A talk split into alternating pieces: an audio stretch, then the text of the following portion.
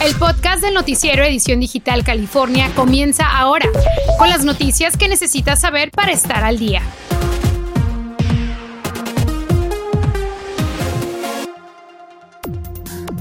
Las dos semanas más concurridas en el aeropuerto de Los Ángeles inician hoy y por eso le decimos cuáles son las precauciones que usted debe tomar y las medidas que debe de seguir para evitar inconvenientes.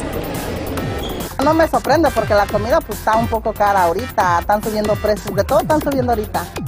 La cena de acción de gracias representa un gasto extra para las familias, pero aquí le diremos cómo ahorrarse unos dólares. El suéter y protector solar serán esenciales este fin de semana. La nubosidad será reemplazada por fuertes rayos de sol y vientos. Se anticipa potencial de incendios. Arrancamos.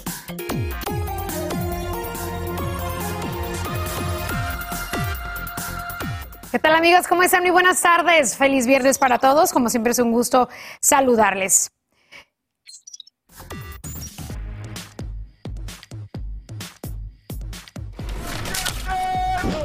Empezamos con esto, esta noticia de breaking news sin duda. Kyle Rittenhouse, el joven de 18 años que mató a dos personas con un rifle AR-15 durante una protesta racial en Wisconsin el año pasado, no irá a la cárcel. El jurado dio el veredicto hace dos horas declarándolo no culpable de todos los cargos. Consideraron que actuó en defensa propia y ahora la Casa Blanca está evaluando qué comentarios hará al respecto, ya que este veredicto ha sorprendido a muchos en el país. Y viajeros comienzan hoy sus vacaciones para festejar Acción de Gracias. El aeropuerto de Los Ángeles vive este viernes una de sus jornadas más ocupadas. Zoe Navarro está ahí con importantes recomendaciones para usted. Zoe, buenas tardes.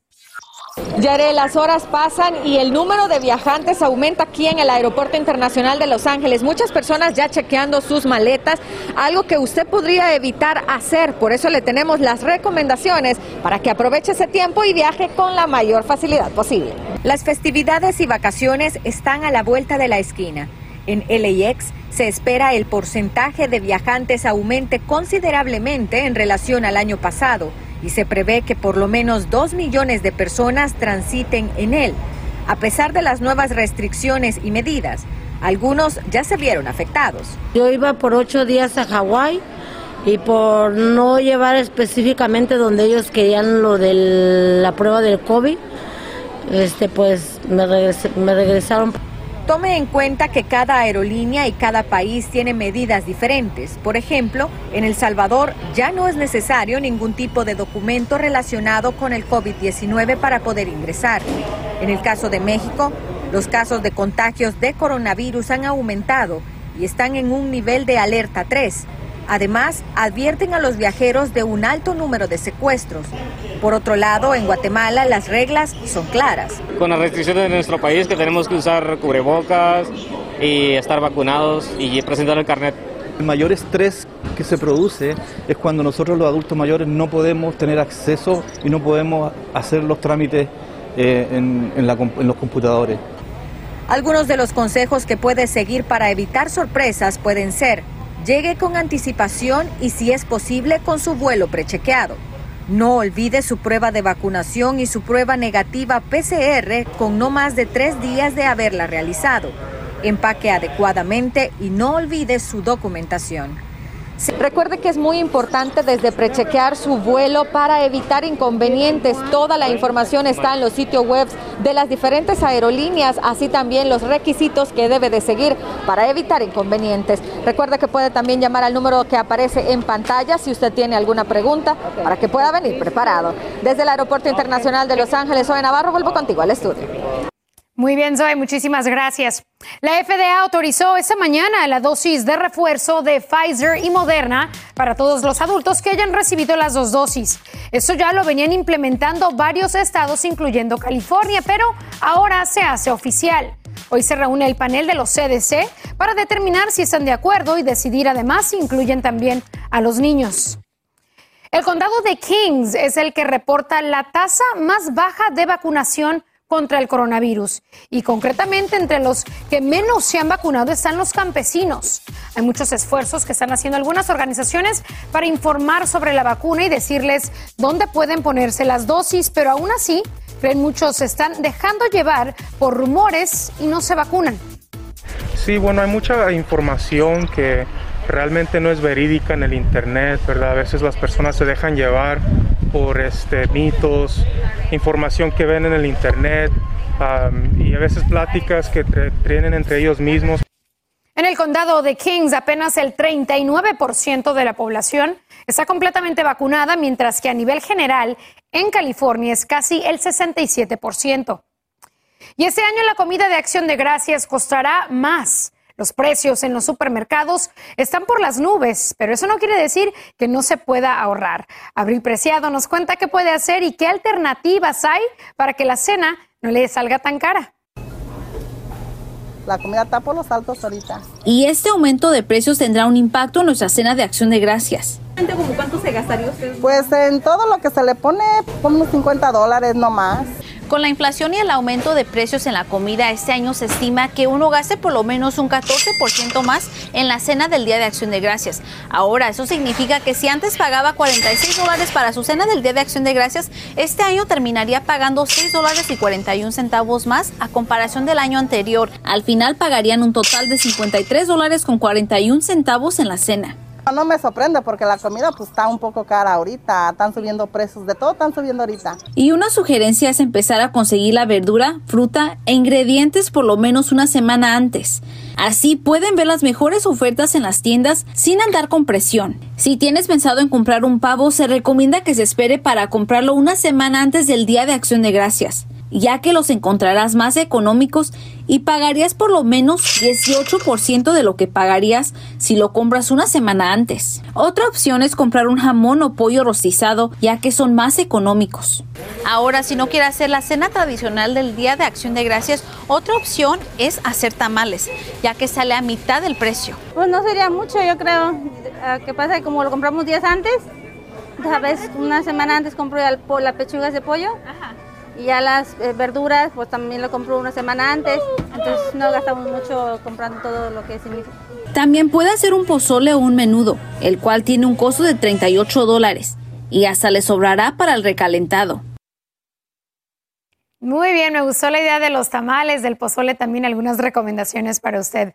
Ya huele a fin de semana, suéter y traje de baño. Vamos con David González y un avance del pronóstico del tiempo. Vamos a tener que preparar las dos cosas, David. Efectivamente, Yareli, es que a pesar de que estamos a escasos 32 días de que inicie oficialmente el invierno. Estaremos viendo temperaturas veraniegas próximamente, pero si usted reside por acá en el sur de California, en el este de Los Ángeles, anticipe esa nubosidad del día de hoy. Temperaturas máximas estarán alcanzando solamente los 70 grados, 1,3 grados por debajo de ese promedio. Pero este próximo fin de semana veremos temperaturas alcanzar los 85 grados al llegar el domingo gracias a un sistema de alta presión, un evento moderado de vientos de Santa Ana, razón por la cual tenemos una vigilancia por riesgo de incendio que estará activa a partir de este domingo se extenderá hasta el lunes.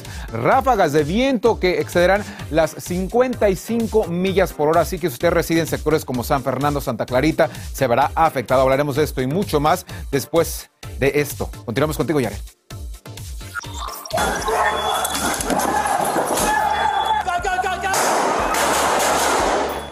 La policía de Los Ángeles reveló imágenes de la tensa situación que vivieron agentes del SWAT cuando el mes pasado liberaron a una rehén en un apartamento luego de que el sospechoso le apuntara con una pistola en la cabeza. Agentes del equipo de tácticas especiales realizaron varios disparos tras entrar a la fuerza en el apartamento. La mujer no resultó lastimada y el sospechoso murió en la escena. Y también se dieron a conocer las imágenes de otro incidente en septiembre donde un conductor fue abatido por la policía en Buena Park, condado de Orange. Trascendió que el sujeto había salido de la cárcel en libertad condicional y abrió fuego contra un autobús escolar que manejaba su ex mujer. Eso dio paso a una persecución que terminó en un estacionamiento cuando el sospechoso chocó contra un vehículo estacionado y el agente abrió fuego. En instantes, si tiene habilidades culinarias y no sabe cómo fortalecerlas, un innovador programa, programa le pondrá sabor a sus manos. Y estudiantes indocumentados de California tendrán asesoría legal gratis en los colegios comunitarios. Y Metro renueva una de sus principales estaciones en Los Ángeles y será un beneficio enorme para nuestra comunidad.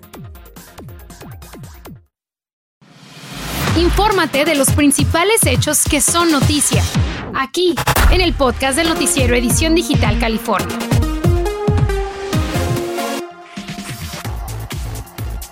Hoy entra en vigor la nueva ordenanza en Santa Ana que prohíbe aumentar la renta más del 3% al año en ciertas unidades. Los inquilinos que se beneficiarán de esto son quienes viven en edificios construidos antes del 1 de febrero de 1995.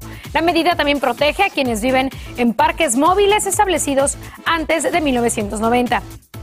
Y hoy la Cámara de Representantes aprobó el paquete social, pero falta por saber si el Senado le dará luz verde a la propuesta de darle beneficios a los indocumentados. Muchos se quejan de no haber recibido ayudas a pesar de que también pagan impuestos.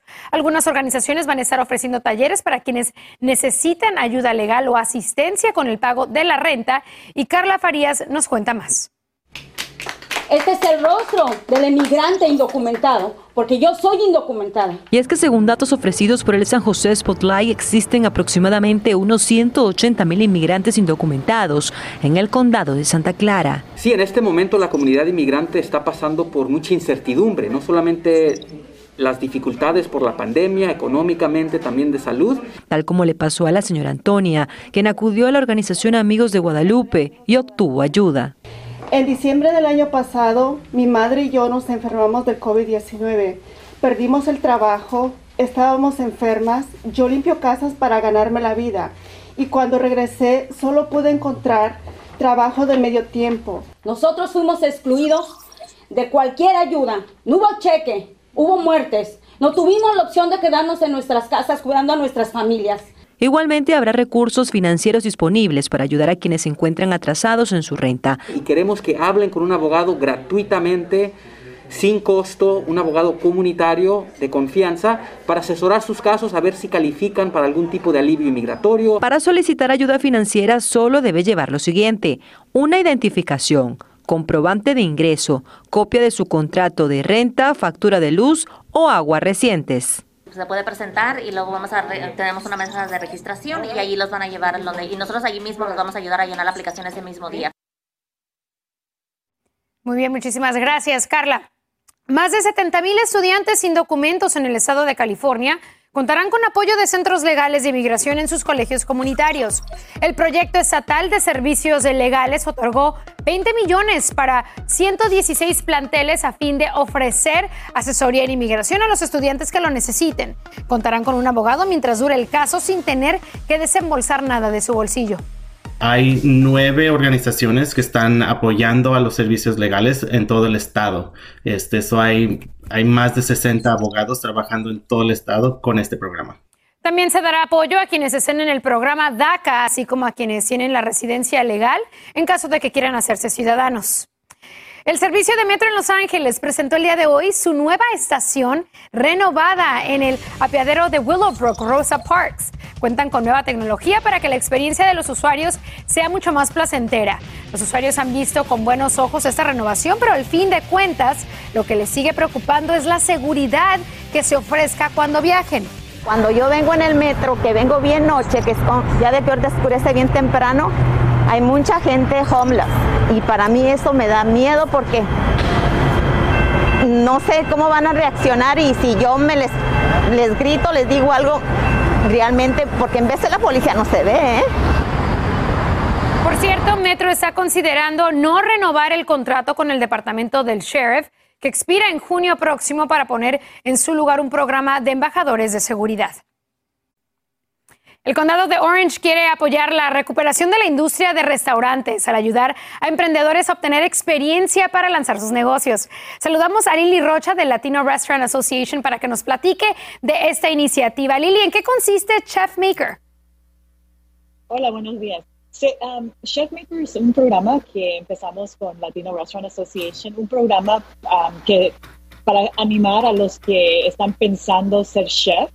Um, y, para, y, hacemos como un match um, con los que están pensando ser chef o quieren estar en, el negocio de restaurantes.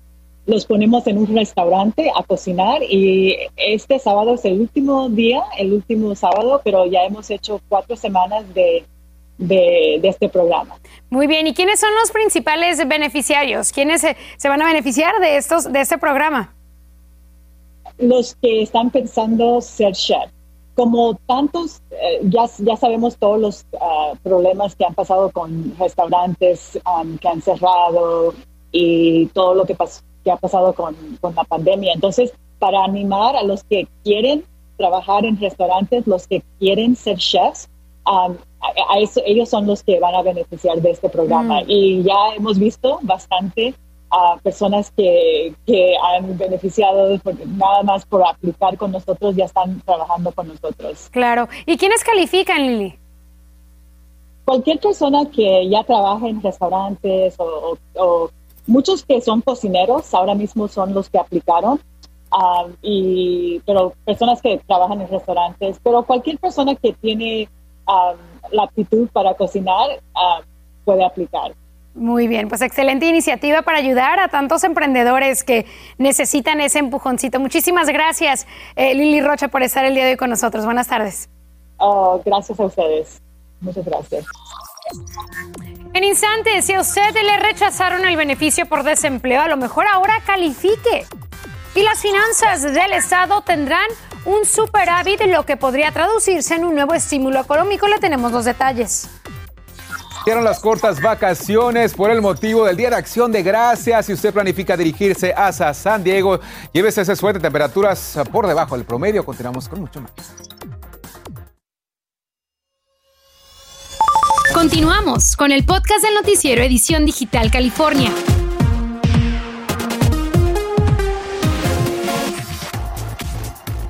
Unos 100.000 californianos a los que previamente le rechazaron la solicitud de beneficios por desempleo podrán recibir los fondos después de todo. El Departamento de Desarrollo de Empleo va a comenzar hoy a notificarles por correo electrónico, mensaje de texto o a través de la cuenta que crearon en el portal de EDD. Serán elegibles para el beneficio federal que terminó en septiembre pasado gracias a tres nuevas reglas federales que se incorporaron a esa ayuda. Y el próximo año los californianos podrían recibir más dinero en sus bolsillos. La oficina del analista legislativo indicó que habrá un superávit de 31 mil millones de dólares en el presupuesto, que por ley si se recauda más no se puede gastar. Así que el gobernador está considerando la opción de que se regresen fondos a los contribuyentes, tal y como se hizo mediante el estímulo dorado